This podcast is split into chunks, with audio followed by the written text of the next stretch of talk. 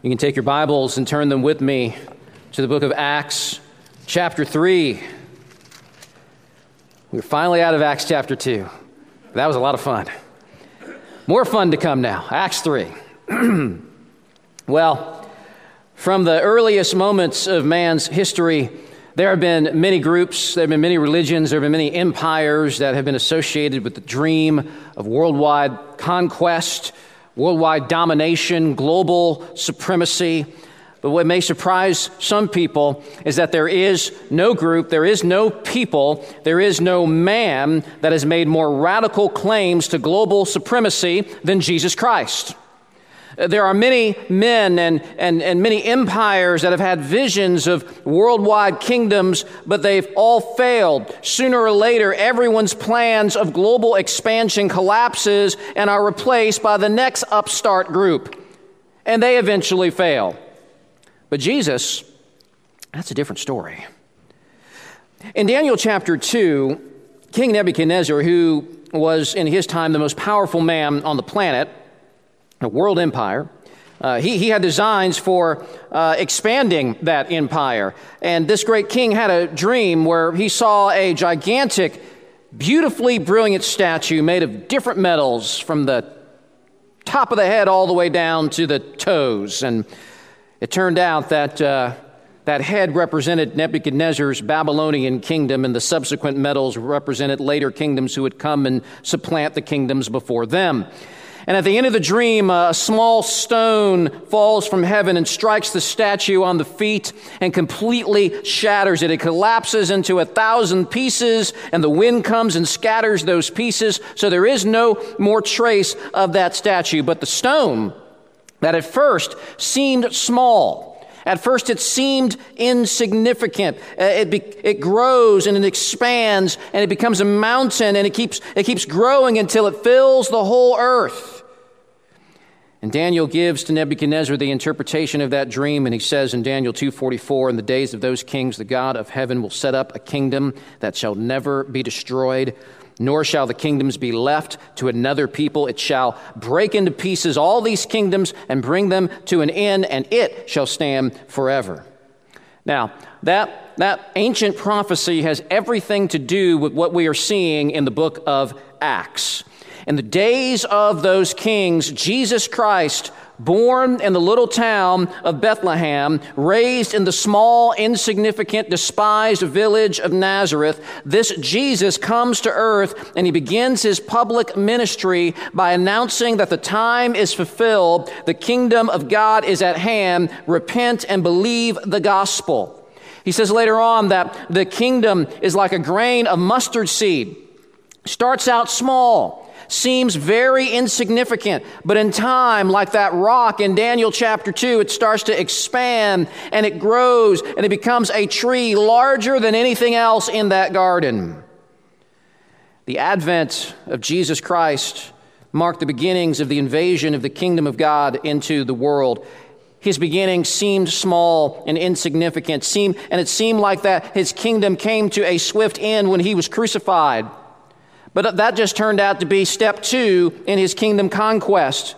He went to the cross on purpose to save his people from their sins. He, he died so that they might not suffer eternal death. And he rose from the grave so that they might enjoy eternal life, both now and in the life to come beyond the grave, so that his people might dwell forever in a kingdom superior to the kingdoms of this world, a kingdom with no more sorrow or suffering or sickness or death.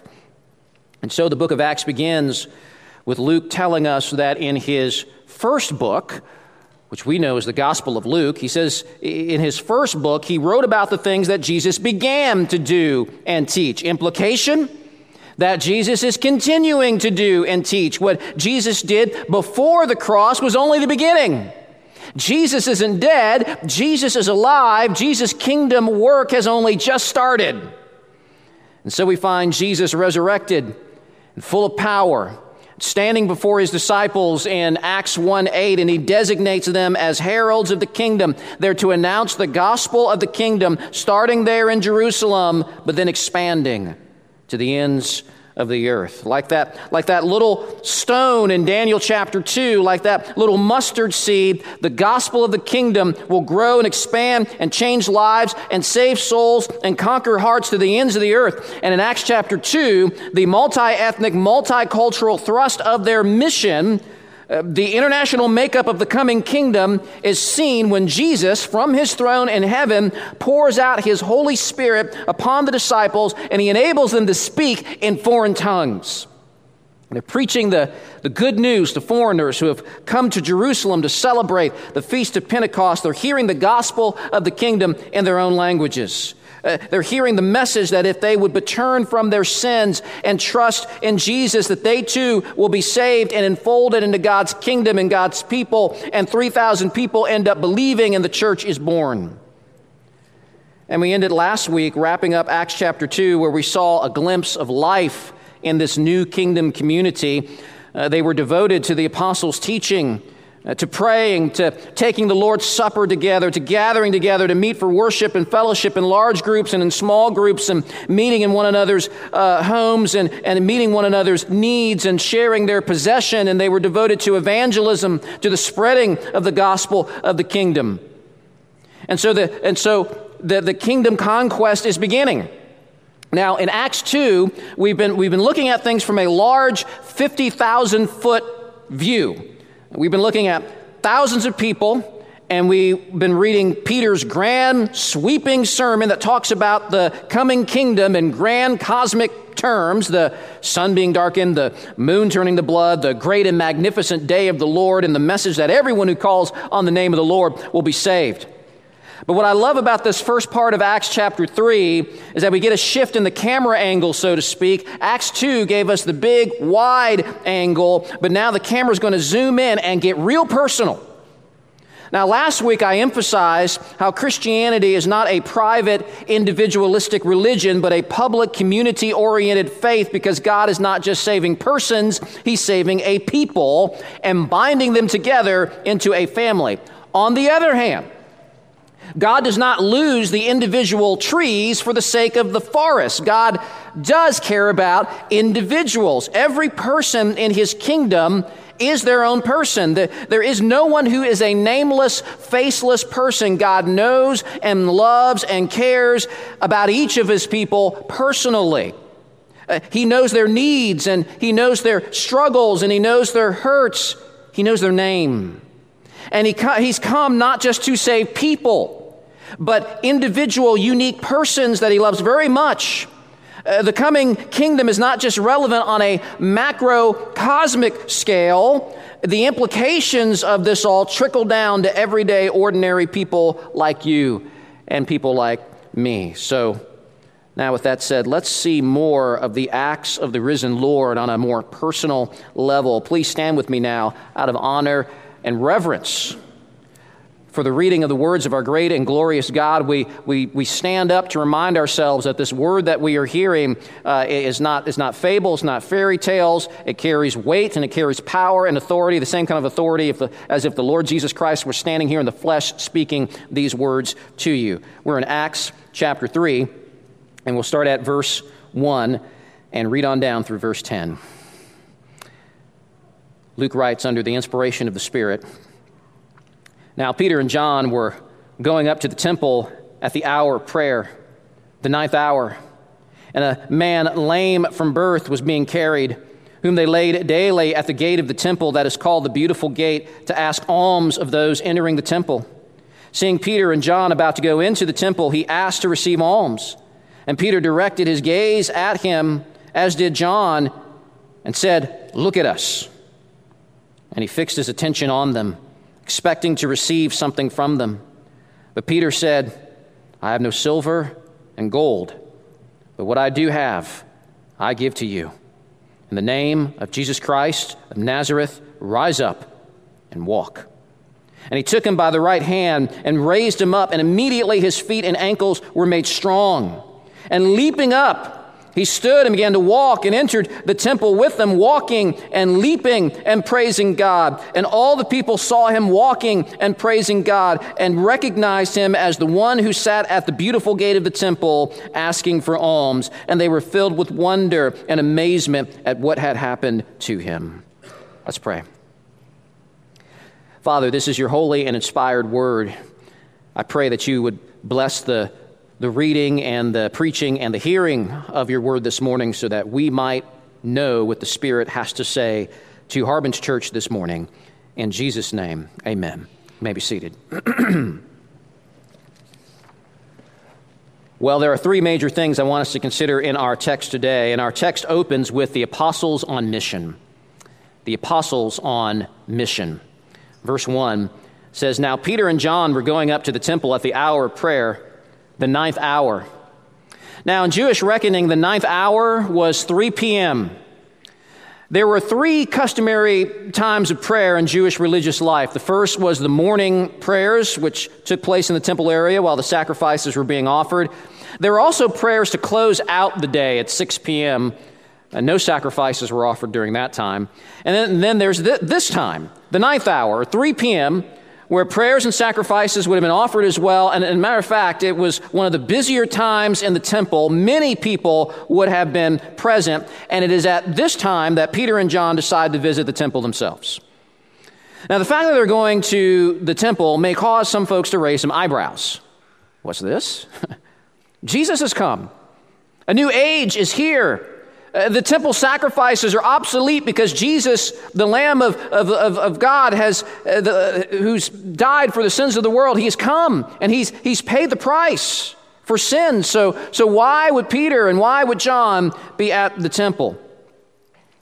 Well, I don't think they're there to offer a sacrifice. I do think Luke's mention of the hour of prayer suggests that they intend to pray.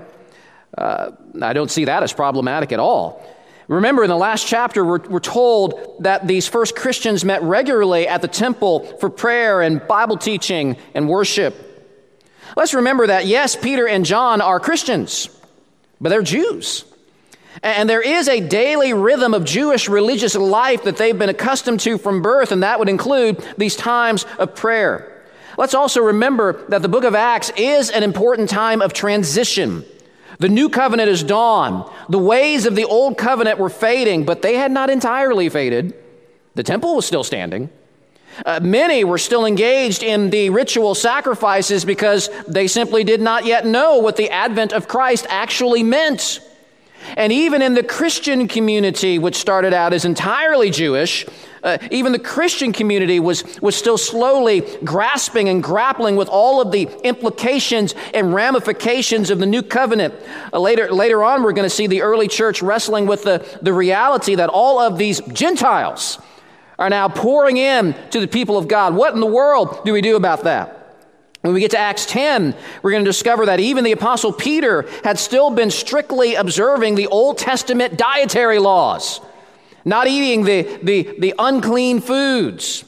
So, everything associated with Old Testament Judaism didn't immediately disappear after Jesus' resurrection and ascension. And the book of Acts, very important to realize this, the book of Acts takes place during this very fascinating time in redemptive history that is best described by the author of Hebrews, who says in Hebrews 1 8 that the new covenant has made the first one obsolete, and what's becoming obsolete is growing old and it's ready to vanish away. And when 70 AD comes and the Romans destroy that temple, not leaving one stone left upon another, it's going to be the final sign that indeed that old system is obsolete and has vanished. But be that as it may, uh, Peter and John coming to the temple to pray is perfectly fine. There's nothing wrong with that. But I have a sneaking suspicion that they aren't just coming to pray. And, and a clue for me is that you have a, you have a pair of disciples, Peter and John. And they've not gone out individually, they have gone out together. And from the earliest days of Jesus training his disciples, he established a pattern for missions where he sent out his disciples two by two in pairs for evangelistic ministry. We, we can read about that in Mark chapter 6, verse 7. Also, contextually, let's, let's remember that in the prior verse, Acts 2:47 we get a description of the growing church community. It says day by day the Lord was adding to their number those who were being saved. And as we uh, considered last week, the only way that that could even happen was through evangelism. The early church was zealously telling people in Jerusalem about Jesus, which is why so many people are getting saved. They're, they're a witnessing community. And, and, and then immediately after Luke tells us that in Acts 2.47, I think we get an example of that in Acts 3:1, where Peter and John are, are going out on mission to the temple. Not to sacrifice, but to tell people that the one true sacrifice has already come in the person of Jesus. As John Calvin wrote, they went there that they might have better opportunity to spread abroad the gospel. Uh, likewise, 17th century theologian Matthew Poole wrote that they went up to the, together into the temple that they might have a larger field to sow the seed of the gospel into.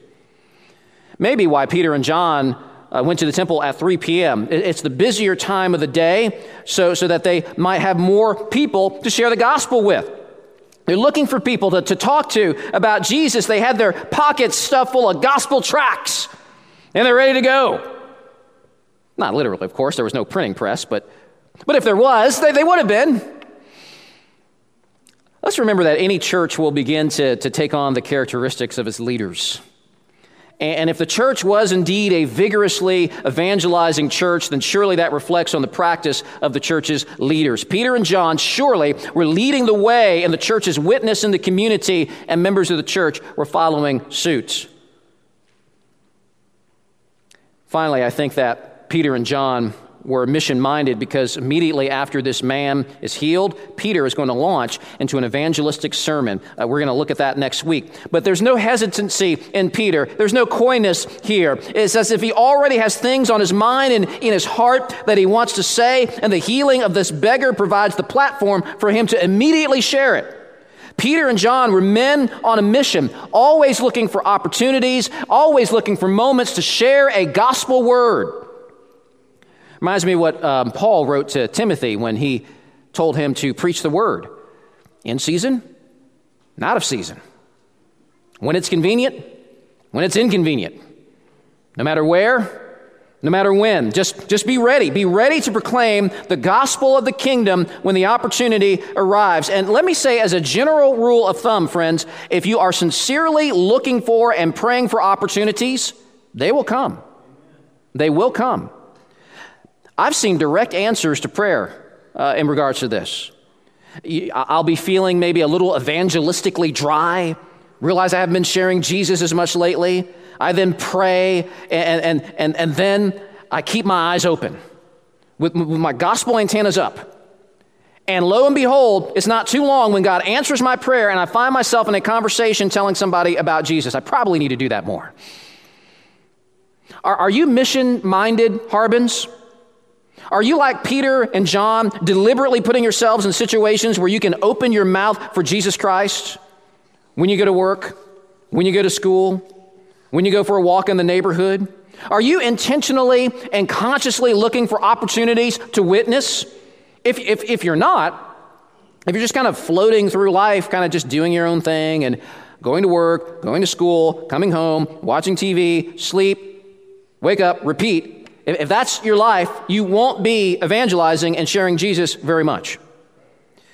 Well, we see the apostles, they're on mission. But next, we are confronted with the beggar's sad condition.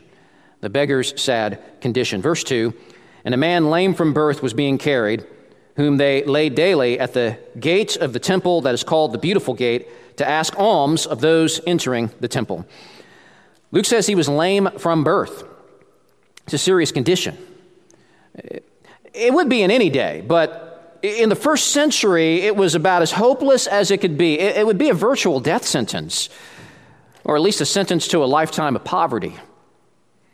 Already an economic drain on his family, he would have also been seen as a drain on society. Now, often in the pagan Roman world, such people were immediately killed after birth. But in the Jewish world, such killing was forbidden. But it was enormously difficult for a family to care for such a person, which is why we see that this man is here and he's been here every day for a long time, and he's, he's carried, probably by close relatives, he's carried to, this, to the temple, and they just sit him there to beg for money. And he did it for decades. Because the next chapter is going to tell us that this man is over 40 years old. What's more, some would have shunned him. People with disabilities were looked down upon and seen as, as morally and spiritually inferior. It would have been believed by many that God was punishing that person, and, and that's why he's suffering. You actually see that attitude in John 9, where Jesus' disciples asked, asked him about a man who had been born blind. And they asked, Who sinned, him or his parents, that he was born blind? And Jesus has to correct their faulty thinking. Extreme suffering and, and physical disabilities does not automatically mean that it's that person's fault. Uh, you just can't automatically connect the dots that way, and yet many did. And so, day after day, this man sits there, stigmatized and shunned and absolutely destitute and helpless and hopeless, waiting for somebody to give him a, a few coins just so he can eat tonight, so, so he, can, he can get a little bit of relief in his tragic life. It's the very best that he can hope for. He's sitting at the temple because, because people are, who are going to the temple are religiously minded.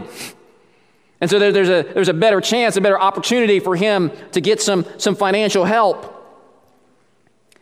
Now, Luke in verse 4 gives us a very interesting detail. Very interesting detail. Why, why, does he, why does he give us these details? I know he's a historian, but he's also under the inspiration of the Spirit. This is important. It says that Peter directed his gaze at him. How many people do you think actually paid very close attention to this beggar? How many times have you been in a situation where you are out and about and there's a homeless person? Obviously destitute, obviously struggling. They're asking for money. What's typically our natural reaction in that moment? Be honest now. Do you look them in the eye? Probably most of us don't, right? We tend to look the other way. Uh, we pretend we don't see the person. We, we don't even acknowledge the person. And there could be a whole host of reasons that we might do that, but don't think that it was any different back then. This man would have been largely ignored, even by those who threw a few shekels his way. No, nobody would have paid much attention to him. Nobody would have gazed at him. Most people's gaze was probably transfixed on the temple gate. Verse 2 calls it the beautiful gate, and it was an amazing sight to behold. Historian Josephus tells us it was 75 feet high, 60 feet wide, overlaid with imported Corinthian bronze. And it was such a work of art that, according to Josephus, it far exceeded in value those plated with silver set in gold. What a contrast. What an ironic contrast. You have this absolutely destitute and poverty stricken man sitting by this incredibly opulent, beautiful gate. And you can imagine almost everyone just having their gaze fixed on this incredible work of art, looking at the beautiful gate as opposed to this beautiful man who so desperately needed help. And it's so wonderful how Peter and John treat this man like a human being. I think this beggar was, was shocked by Peter and John just like staring at him, fixing their gaze on him. That's why Peter has to tell him, Look at us. Uh, this beggar was probably so ashamed that he could just barely look people in the eye. Brothers and sisters, we live in a day and age where we as a church, we as believers, are very preoccupied with how we are being treated by the culture, by the government, we worry about the erosion of religious liberty, of being treated as an enemy of the state because of what we believe, and those are valid concerns. But as we wrestle with how we are being treated, we also need to wrestle with how we treat others, especially those who are considered the least in our society.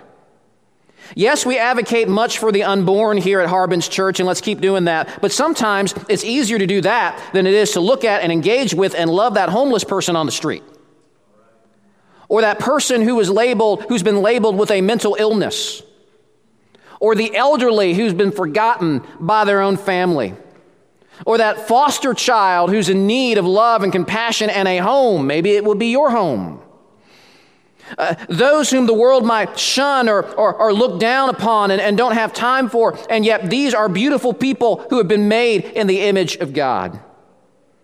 Which is why I'm so glad that Jeff's put together those little packets that are in the back right there for the homeless. Those, those, those, blessing bags that, that Paul was talking about. On your way out, grab some of those, put them in your car, and use them as ways to engage with and bless others.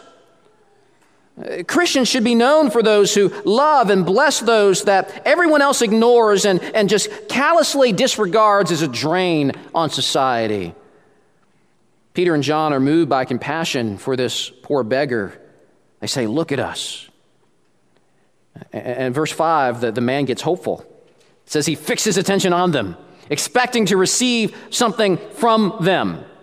What do you think he's expecting to receive from them? He's thinking, wow, they're about to give me a huge gift. He's holding out his cup or his bucket or whatever he has, waiting for that big payoff. If he could just get, get some, some, some more cash, if he could just catch one break, if he could just get a little bit of a, a of a windfall, that would be so helpful. That would solve so many problems today.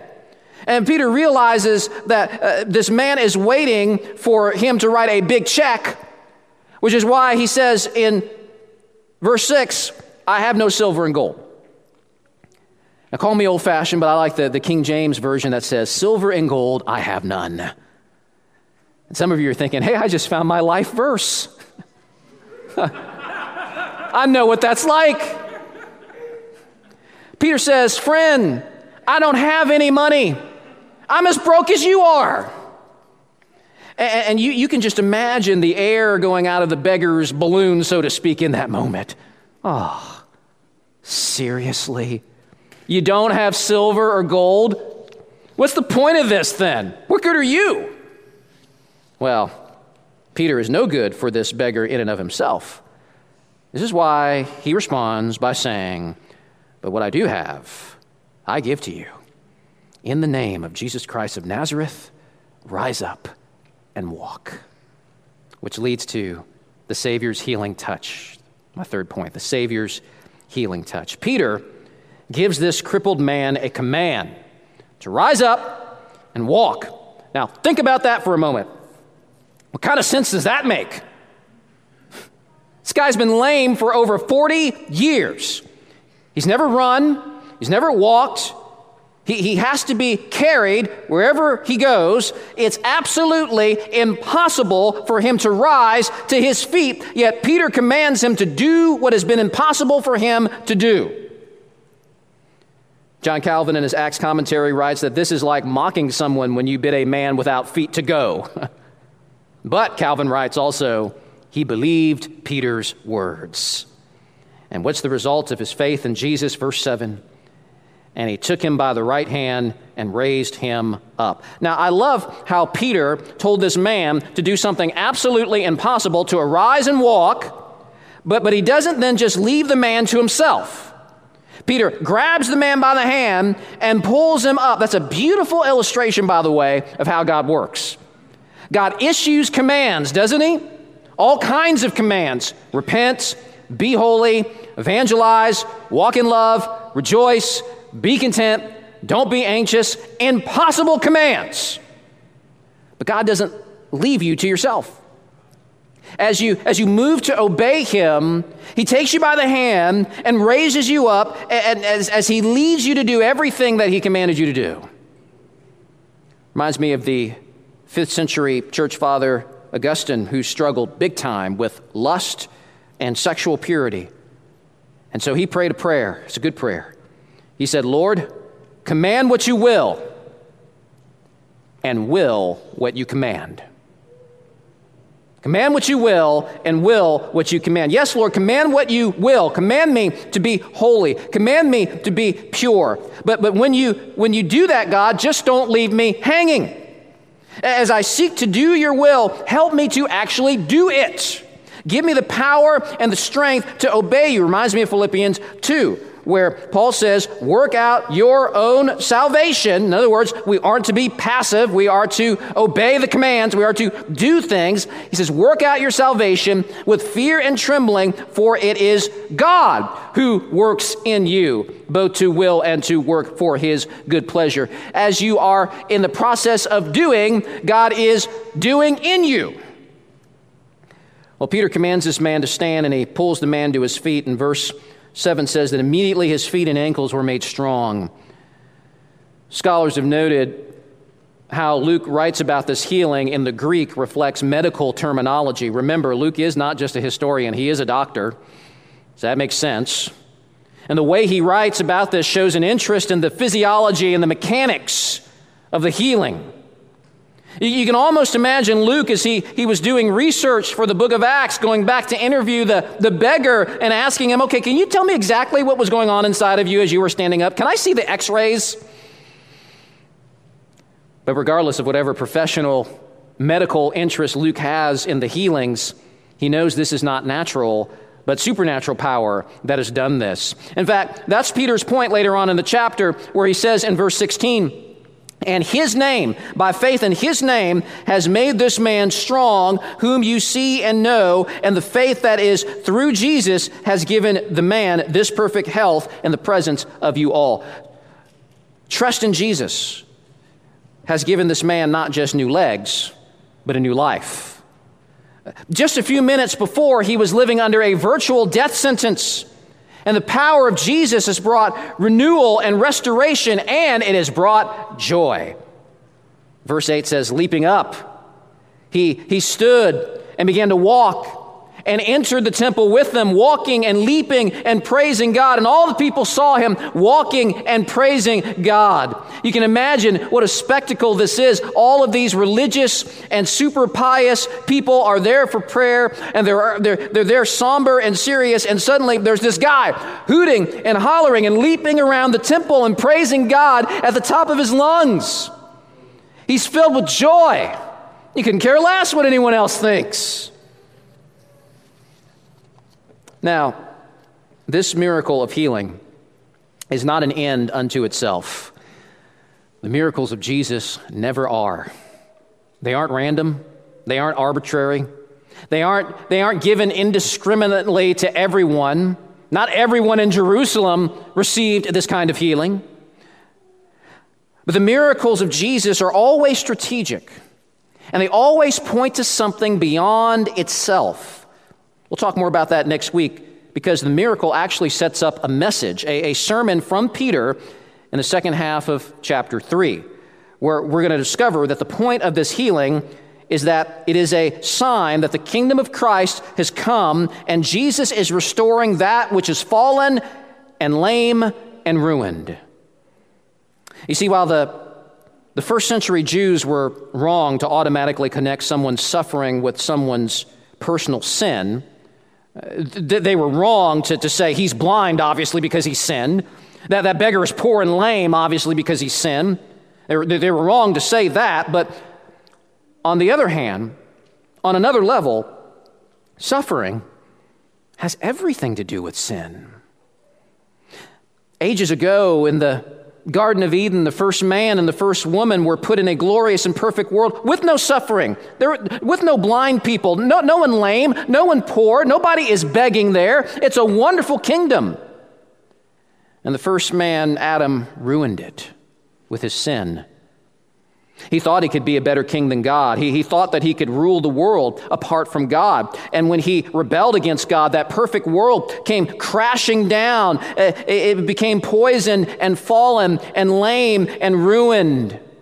Adam's sin brought a curse into the world, and the once good world uh, became a world full of suffering and sickness and death. And Adam and all of his posterity became corrupted by sin. Adam became evil, and like father, like son, like father, like daughter, we followed in his footsteps, continuing to believe the lie uh, to believe the lie that we can rule the world and rule our own lives detached from the God of life. And the outward suffering, the diseases, The blindness, the lameness, all of those are just symptoms and reflections of a greater malady in the heart of man. The, the outward brokenness is a sign of a deeper, more significant inward brokenness that we all share. It's not just that our, our bodies are corrupt and subject to death, but our very spirits are dead already. Hating God and hating one another, slaves to sin, selfishly fighting for our own personal kingdom, foolishly thinking that it's a war that we can win. But God says the wages of sin is death. And the final penalty for our sin is being eternally cut off from the enjoyment of God's presence in hell. But the gospel tells us that there is hope for the hopeless, that the kingdom that man ruined is being reclaimed by Jesus Christ. Messiah has come. And as Peter grabs that formerly crippled man's hand and pulls him to his feet, it's a sign that Jesus is restoring the world order and fixing that which is broken in the world. And all who believe in Jesus can participate and partake of that restoration as well. And the most important thing that Jesus has come to fix is man's dead heart. You do understand, I hope, that the very best thing that that beggar got that day was not fresh legs. You do realize that, don't you? The very best thing that, that the beggar got that day was Jesus Christ. Who cares if you're healed and then you die and go to hell? Strong legs can't fix a dead heart. The thing he needed the most was for new life to be breathed into his dead, God hating, sinful heart so that he might love Jesus and receive him by faith and receive forgiveness from sin so that he might escape from a, from a suffering, an eternal suffering, far worse than being a cripple in first century Jerusalem. And so that he might instead love and enjoy Jesus for the remainder of his life and then enjoy Him all the more forever in the life to come. And, and, and once our souls, once our spirits have received new life, guess what? That guarantees healing and life for our whole bodies. Some of you are like, wait a minute. Deemer, are, are, you, are you saying that you believe that physical healing is guaranteed in the atonement of Jesus? Absolutely. But none of us experience that in its fullness now. Even that beggar grew old, got weak again, and died. Even the resurrected Lazarus died again. Even if you today pray for healing and Jesus has mercy and that, that healing comes, guess what? It's only temporary. But these moments of healing, are foretastes and previews of much better things to come. Because we, we live in between the already and the not yet. The kingdom's already come in the person of Jesus Christ. And that's why people are being saved from sin. That's why lives are being changed and transformed. That's why the Holy Spirit is breathing new life into people all over the world. The kingdom is already here. But the kingdom is not yet fully consummated. So we do not yet see everything promised right now. But we are given glimpses of it to remind us that it's coming. It's coming. What that beggar experienced in Acts chapter 3 was a partial fulfillment of Isaiah 35, which looks forward to the full restoration of the kingdom of Christ in this world. There is coming a day, Isaiah prophesied, when the eyes of the blind shall be opened and the ears of the deaf unstopped. Then shall the lame man leap like a deer, and the tongue of the mute sing for joy. For waters break forth in the wilderness and streams in the desert. The burning sand shall become a pool, and the thirsty ground springs of water. Dennis Johnson writes that this healing may be thought of both as an x ray and as a preview. As an x ray, in that it makes visible to outside observers the unseen inner cure that faith in Jesus produces. Astonishing, astonishing as it is for a man of 40 who's never been able to walk, to leap in the temple, the cure of hearts paralyzed in sin is even greater. Johnson goes on to write uh, this is also as a preview. As, as a preview, it shows the final completion of Jesus' restorative work when believers' physical bodies will fully experience salvation, which we already have a taste of in the form of first fruits. Astonishing as it is for a lame man to leap, it's nothing compared to the cosmic restoration to come, the restoration of all things. So, a couple final points of application before we're done. First, if you're here this morning as a believer, especially a physically suffering believer, let the story of this beggar remind you that a better day is coming. Your suffering is not the end of the story. Remember that the most important part of you, uh, uh, your very soul, your very heart, has been healed by Jesus. He has changed you on the inside. You aren't perfect, but as the scriptures say, though, outwardly, physically, we are wasting away, inwardly, we are being renewed day by day. And let that inner change be a reminder that one day that weak and broken exterior, your very body, will likewise be changed when Jesus calls you forth from the grave, and that body of yours that is weak and broken will one day leap like a deer, and you will sing for joy. Second, I want you to remember those words of Peter Silver and gold I have none. Friend, there's a message in that. That even if you have small resources, you have a very big gospel. And in fact, you have the very best gift to give to a person in need, which is the gospel of the kingdom. Is there anything better that you can do for somebody than to introduce them to the Lord Jesus Christ? Is there a greater gift? Is there a greater help? Is there a greater service? I, am not saying that you don't try to meet people's needs in other ways. You should. Uh, but there's a reason why those little blessing bags in the back for the homeless don't just have some supplies to, to, to help for the next couple of days. They have gospel tracts in them. There's something more that people need. So never forget that, that regardless of what you have or don't have to offer, what you do have, which is the gospel, if you give that away, you can change somebody's life forever. You can. Remember, the only reason you're here this morning as a Christian is because you heard the gospel from somebody else. That's how it works. Finally, if you're here as an unbeliever, you aren't listening to this message by accident this morning. You're not here by accident. You're not watching via video by accident. God wanted you to hear this message. He wants you to know that your biggest need is not what you thought that it was. That beggar thought that what he needed the most was money. And I'm sure he was initially disappointed when Peter said, Sorry, I've got no money. But in the end, what he did get was far, far better. The things that you think that you need out of life are not your biggest need.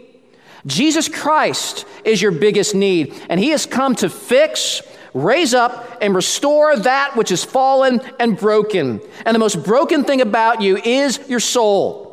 And deep down, you know that. Your biggest problem is sin. And your biggest need is forgiveness and restoration in your relationship with God. The good news for you is that Jesus paid the ransom price for sinners so that if you would but repent from your sins and believe in Him, you'll experience healing in your soul and a peace that you've never known. God has commanded you today to repent and believe the gospel. Call on Him today. Ask Him to command what He wills and then to will what He commands in your life, in your heart today. Let's pray. Father in heaven, we thank you for the power of the name of Jesus, the name above all names. Father, right now I pray for those of us in this room who are believers that the story of your love and compassion for that beggar would touch and encourage our hearts today. You have the same kind of love for us, the same kind of compassion, the same kind of concern. Father, I pray for those this morning who are in extreme physical need. Father, I pray that you would give them a healing touch. But Father, beyond that, I pray that if you would choose not to immediately restore physical strength, that you would give them the power of your all sufficient grace, that they might experience spiritual strength and spiritual help from you in their weakness so that God's strength might be made manifest even in their weakness. And Father, would you give those who are suffering the hope that the suffering is not the end of the story? There will come a day where all of God's people will leap like a deer in joy. And we look forward to that day. Father, I pray for any who have heard this message that have been in rebellion against you, willful, stubborn rebellion against you, trying to be king and ruler over their own life, trying to rule their own world. Father, I pray that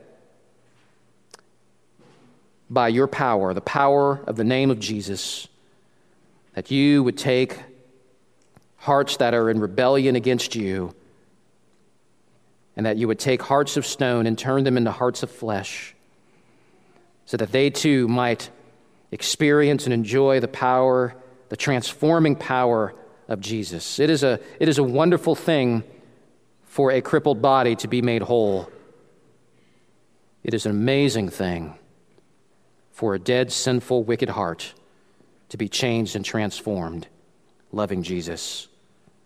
May that happen this day to those who need it. In Jesus' name, amen.